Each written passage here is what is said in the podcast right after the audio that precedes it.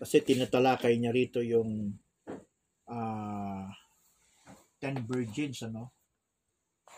Tinalakay niya kasi sa bandang itaas yung ten virgins.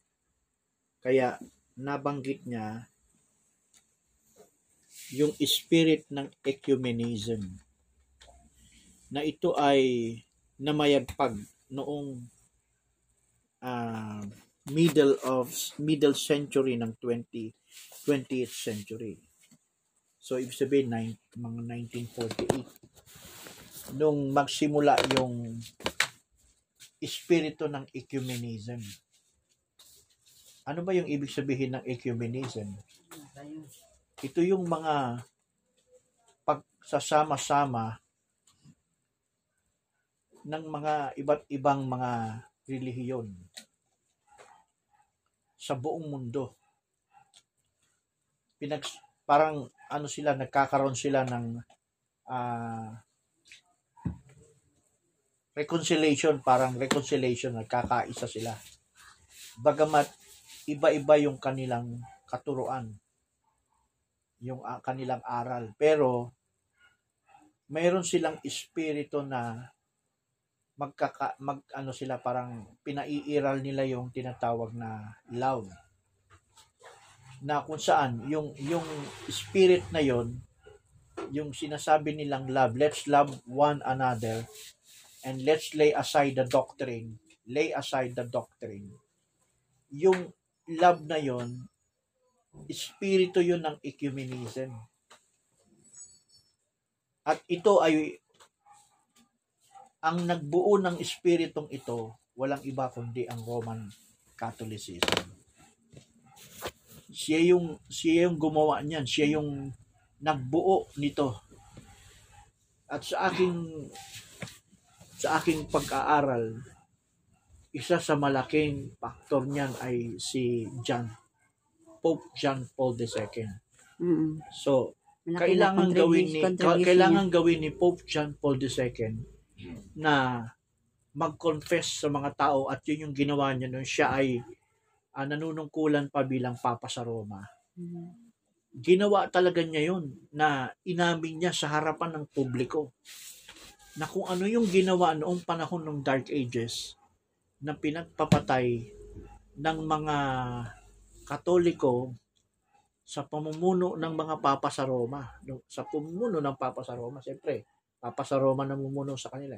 Na yung mga papas nila noon na kinikilala, eh nakapag-uutos na itong mga ano outside of the Catholic Church na itinuring nila ng mga heretic, no, mga herehe. Ibig sabihin, sa paniniwala ng Katoliko, pag hindi ka Katoliko, ano ka? Witchcraft ka. Kung meron kang paniniwala, lalo na kung sa Biblia ka naniniwala. Kaya noon, yung mga Kristiyano nung panahon ng Dark Ages, according to the history, Christian history, pagka nahuli sila na nagbabasa sila ng Biblia, nagtuturo sila ng Bible study, pagka nahuli sila, ang ginagawa sila, pinahihirapan sila. At pinarirecant sila sa kanilang paniniwala. Na kailangan tanggihan mo yung paniniwala mo sa Biblia at kailangan kilalanin mo yung Papa sa Roma at ang simbahan. Pag hindi ganyan ang iyong paniniwala sa Diyos, sinasabi nila sa Diyos, ibig sabihin, erehe ka. Isa kang hidwang pananampalataya. Kaya, pag yung tao hindi siya tumanggap doon sa ah, ano nung mga Katoliko nung panahon ng Dark Ages, yung Middle Ages, nung sabihin natin, nasa 1,000 years. 1,000 AD nung panahon na yun. Kalagitnaan mismo yun, Middle Ages, Dark Ages. Yung mga nahuhuling Kristiyano, ang ginagawa nila, pag, pagka hindi sila makapagre-recant doon sa paniniwala nila, Mm. yung ginagawa silang ano palabas doon sa arena. Mm. Tinatali yung mga kababaihan noon kasi mahahaba ang buhok. Tinatali ng pabaligtad yan. Ibig sabihin, yung paan nila nasa taas, sa Mm. poste. Natulos ng posting ganyan. Nasa dulo yung paa nila, tapos tinatali yun. Tapos yung buhok nilang mahaba, pinupulupot yun sa baba hanggang lalagyan nila ng kahoy yun. At ah, si sila pa, yung gagawin nila doon yung pangsilab nila diyan yung honey, honeybee. Papahiran sila ng honeybee o kaya yung langis. May langis sila, papahiran nila ng langis yan. Yung mula buhok hanggang katawan ng, ng tao, pas, palib, palibot yun. Gabi yun, gagawin nila gabi. Tapos, sabay-sabay nilang sisindihan yun. So, pag liyab nun, parang magiging sulo yung mga tao na yun. Pero tao yun. Bakit ginawa yun? Kasi, pina, yun yung mga batas na pinairal ng mga papa noon. Pinag-utos na yung mga, pap, mga papa noon na patayin yung mga Kristiyano na naniniwala sa Biblia. So, nung pagdating ni Pope John Paul II, bago siya namatay, humingi siya ng paumanhin o dispensa sa ginawa ng mga papa sa Roma. So, ang kaya ko to sinasabi kasi, yung ginawa ng papa sa Roma, si Pope John Paul II, yun ang nag-introduce ng spirit of love. Kaya parang napakabait ni Pope John Paul. Talaga sikat na sikat talaga si Pope John Paul at hinangaan ng buong relihiyon yan. Kahit Muslim. Isipin mo yung yung libro ng Muslim, pumunta si Pope John Paul doon sa Saudi Arabia. Tapos yung pinaka parang leader doon, hindi ko lang kung prime minister tawag nila doon o presidente. O hari ata yun. Kasi hari-hari din sila eh. Monarkiya din sila eh. Pagdating ni Pope John Paul II, humalik siya sa lupa ng Saudi Arabia. Hindi ko lang alam kung saan doon. Pero may picture, mayroon talagang larawan, naka-record dyan, na do, nagpatira pa siya, tapos hinalikan niya yung lupa, kasi ganun ang Pope eh. Ibig sabihin, nung pag hinalikan niya yung lupa, kiniklaim niya yun. Na kanya yun. Ganun yun. Ganun ang ibig sabihin nun. Kahit saan siya, basta hindi pa niya napupuntahan, kat dumating siya, luluhod dyan, tapos hahalikan niya yung lupa. Ibig sabihin, I claim this land. Ganyan yan. So pagkatapos nun, nak- nakipag-meet siya dun sa president at ayun, o hari. Tapos yung Quran, in, ina- inabot sa kanya. Alam mo ginawa niya doon sa Quran? Hinalikan niya yung Quran. May picture yun. So sa ganong ginawa ni Pope John Paul II, tapos umiikot siya sa buong mundo pati ng mga India, yung bang, ibang paniniwala, kinilala niya. Kaya nabantog si John, Pope John Paul II. Nakakaiba itong Pope na ito. Kasi nung mga nakaraangang Pope, katulad ng kinuwento ko, mga ma- ma- mababangi sila. Pag hindi ka katoliko, or tapos ka. Ganon sila noong araw. Natigil lang yan dahil sa panahon ni Martin Luther. Nung nag, in, di ba, nagpako si Martin Luther ng 95 thesis, in-expose lahat yung mga mali ng aral ng katoliko. Kaya maraming nagising sa ginawa ni Luther at nagkaroon ng tinatawag na reformers, mga protestante. Sa kanya nagsimula ang protestantism kay Luther.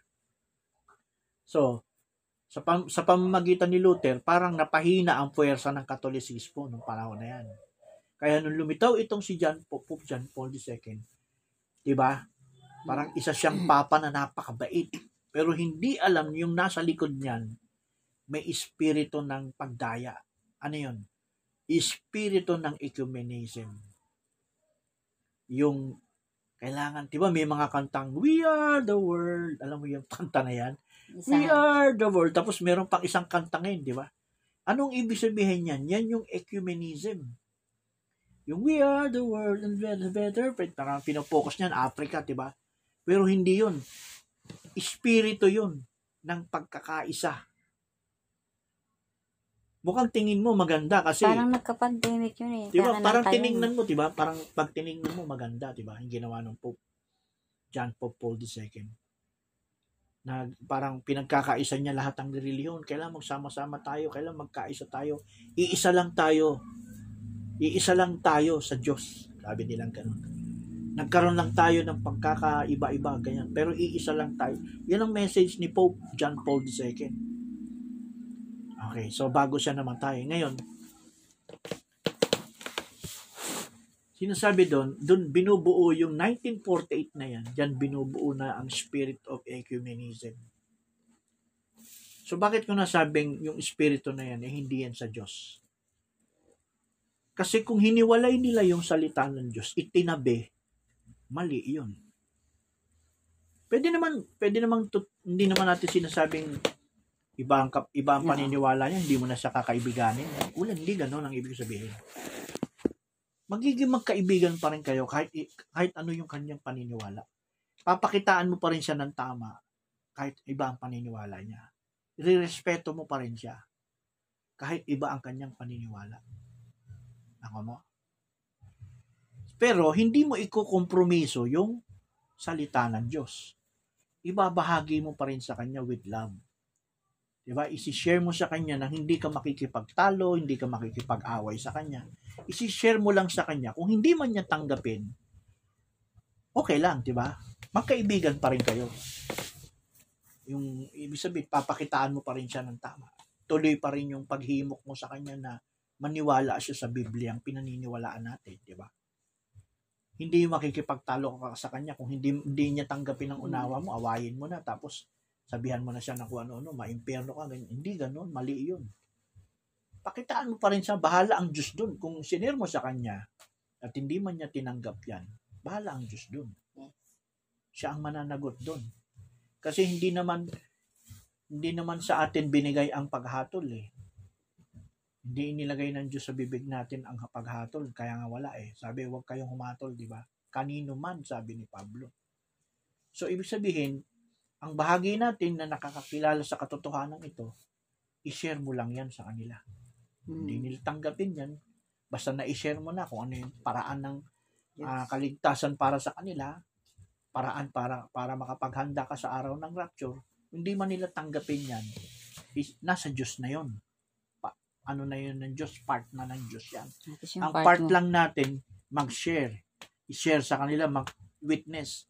Ipatotoo natin sa kanila. Yun lang ang part natin dyan. So, tuloy pa rin yung kahit ano yan, Muslim yan, kahit ano yan, Hindu yan, mga mga hin- hin- mga Hindus, diba, mga Buddhism, yung ano ano o ano man ang agnostic man yan, atheist yan, di naniniwala sa Diyos. Kung maayos silang ah, kung nakikiharap, pakitaan mo din ang tama.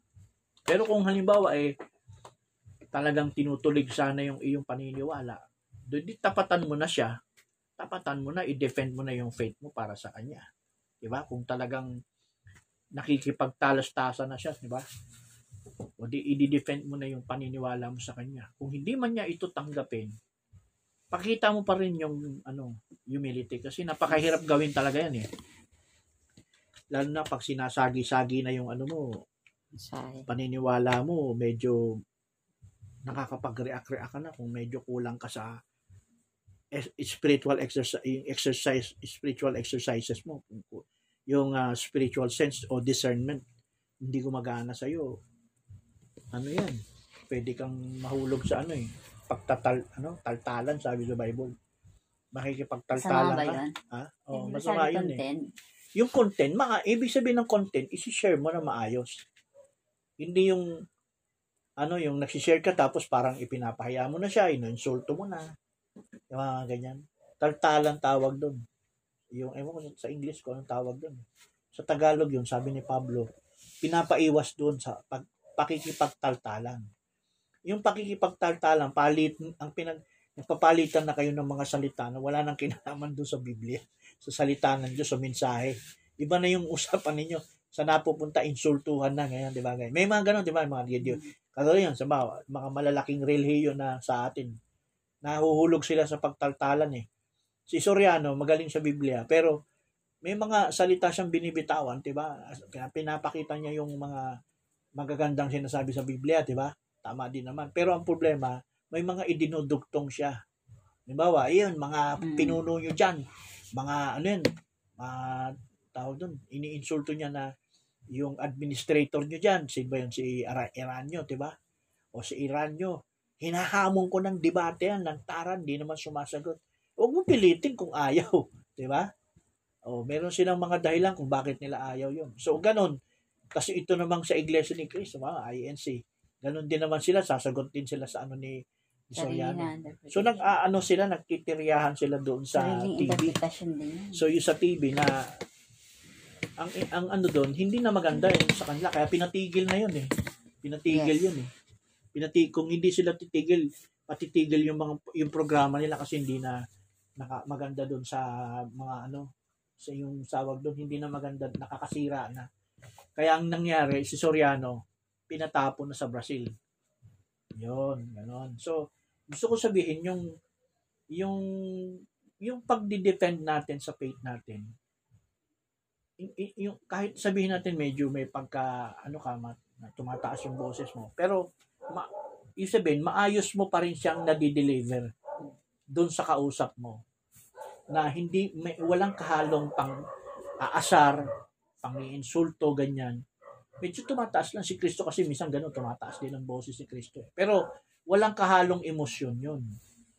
Talagang malinis yung kanyang Pagmamalasakit kasi pagdadala. sa mensahe. Kasi concern niya na maintindihan, maunawaan yung sinasabi niya. Para yung taong nakikinig, makarating siya doon sa, ano, tawag doon, yung mabuksan siya.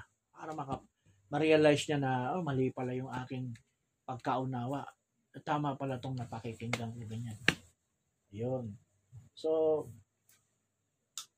ah yan. Kaya, ano ano yung sinasabi ko yung tawag ito, yung spirit of ecumenism. Ibig sabihin, pwede mo pa rin kaibiganin ang, ang, ang sino man kahit iba ang kanyang paniniwala. Yes. Pero basta wag mong i-compromise yung alam mong katotohanan, alam mong tama. Halimbawa, may mali siya, nakikita mo na yung mali niya, mali-mali na yung kanyang pananaw, eh, sabihin mo sa kanya, di ba? Para makorek siya. Yes. Kasi mali yung nagsasama, alam mo na nakikita mo na mali na yung ginagawa niya.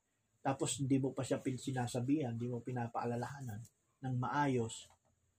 It, ita, itatago mo yung katotohanan dahil gusto mo lang ah, kaibigan mo siya at ayaw mo siyang masaktan. Mali yun. Yun ang espiritu ng ecumenism. Sabi ni sabi niya, sabi rito ni ni ng kapatid natin, yun daw ecumenism, espiritong yan, yan daw yung nagbubukod, nagbubukod-bukod, di ba? Mm. Na ang purpose nun, itatali yon So kung itatali sila, igagather sila, ibig sabihin, sino yan sa Bible? Sila yung mga tails. Sila yung mga, sabi nga, di ba, yung trigo may kamuka. Ang tawag doon, tails. Kamukha. Kamukha siya ng trigo. Yung trigo kasi may binhi, may Katayo. butil yun. Nakatayo. Siya, nakatayo siya, na mukhang trigo din, pero wala siyang binhi. Kaya ang gagawin sa kanya, gagapasin siya, tapos pinagsasama-sama pala sila. Ayun. So ano yun? Practically, sila yung, ah yung tails practically ay mga churches. Ganon sabi ganon eh. So, the church was affected by it one way or another because the spirit of bondage was at work keeping people in dark. So, ayun. So, yung purpose pala, iniipon-ipon sila dyan. Yan na hindi nila alam na sila pala ay inilalagay na sa kadiliman. Okay. So, it even caused that the virgin slumbered among them. So, the denominational churches were like the sepulchre within which the people were entombed in spiritual darkness. Para lang pala silang, sabi, sinisilid doon sa libingan. Mm. Para lang silang isinusuot doon sa libingan kapag gano'n ang kalagayan nila. Okay. So, ayan. Sabi sa Matthew 25.6 And at midnight there was a cry made, Behold, the bridegroom cometh. Go ye out to meet him. So, Bakit Sa yung, paliwanag bakit yung di- sa amin iba? Na? Go ye out to... dito sa paliwanag ng itong midnight cry, ito yung forerunner na messenger ng bridegroom. So, ibig sabihin, sa kasalan na yan, sa parable ni Kristo, may sumigaw talaga eh. At yung sumigaw na yon ang tawag doon, midnight. Yung, mid, yung pagsigaw, midnight cry. At sa kahating gabi, may sumigaw. Ibig sabihin, yung 10 virgins na naglalakbay. Di ba sabi sa Mm. parable, the 10 virgins, 5 are wise, 5 are foolish. Naglakbay sila. Doon sa paglalakbay nila, dala nila yung kanilang lampara. Tapos, doon sa paglalakbay, nakapasok sila sa panahon ng ah, kadiliman. Ibig sabihin, nakatulog sila. Mm-mm. So, itong wise at saka pulis na nakatulog, nakatulog sila doon sa loob ng napuntahan nila na lugar na kadiliman. Ang nangyari, may narinig silang sigaw, kaya nagising sila. Diba? And at Shout. midnight, there was a cry. May, may sumigaw. Yun ang tawag nun, midnight cry. Okay, sino ba yung midnight cry na yan? Sabing ganon, sabi niya rito, eh, di objective lang ako kung sinasabi niya rito. No? Sabing ganon, yung midnight cry na yon,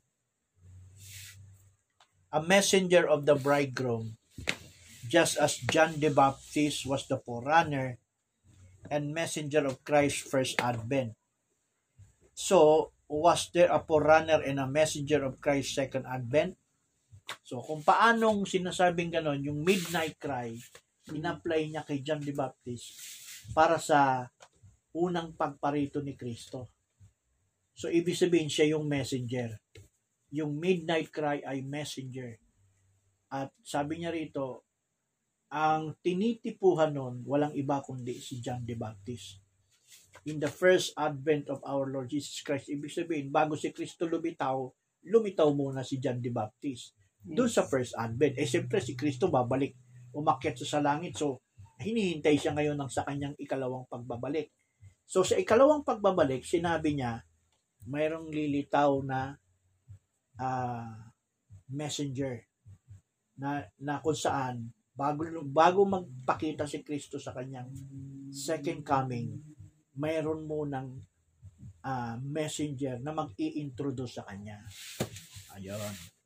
So sabi niya dito, siyempre sa atin yun, yun yung si, si kapatid natin, si William Branham. So siya yung may spirit of Elijah. Okay, so sabi nga nun, practically, sabi nga nun, uh, in the midnight there was a cry made.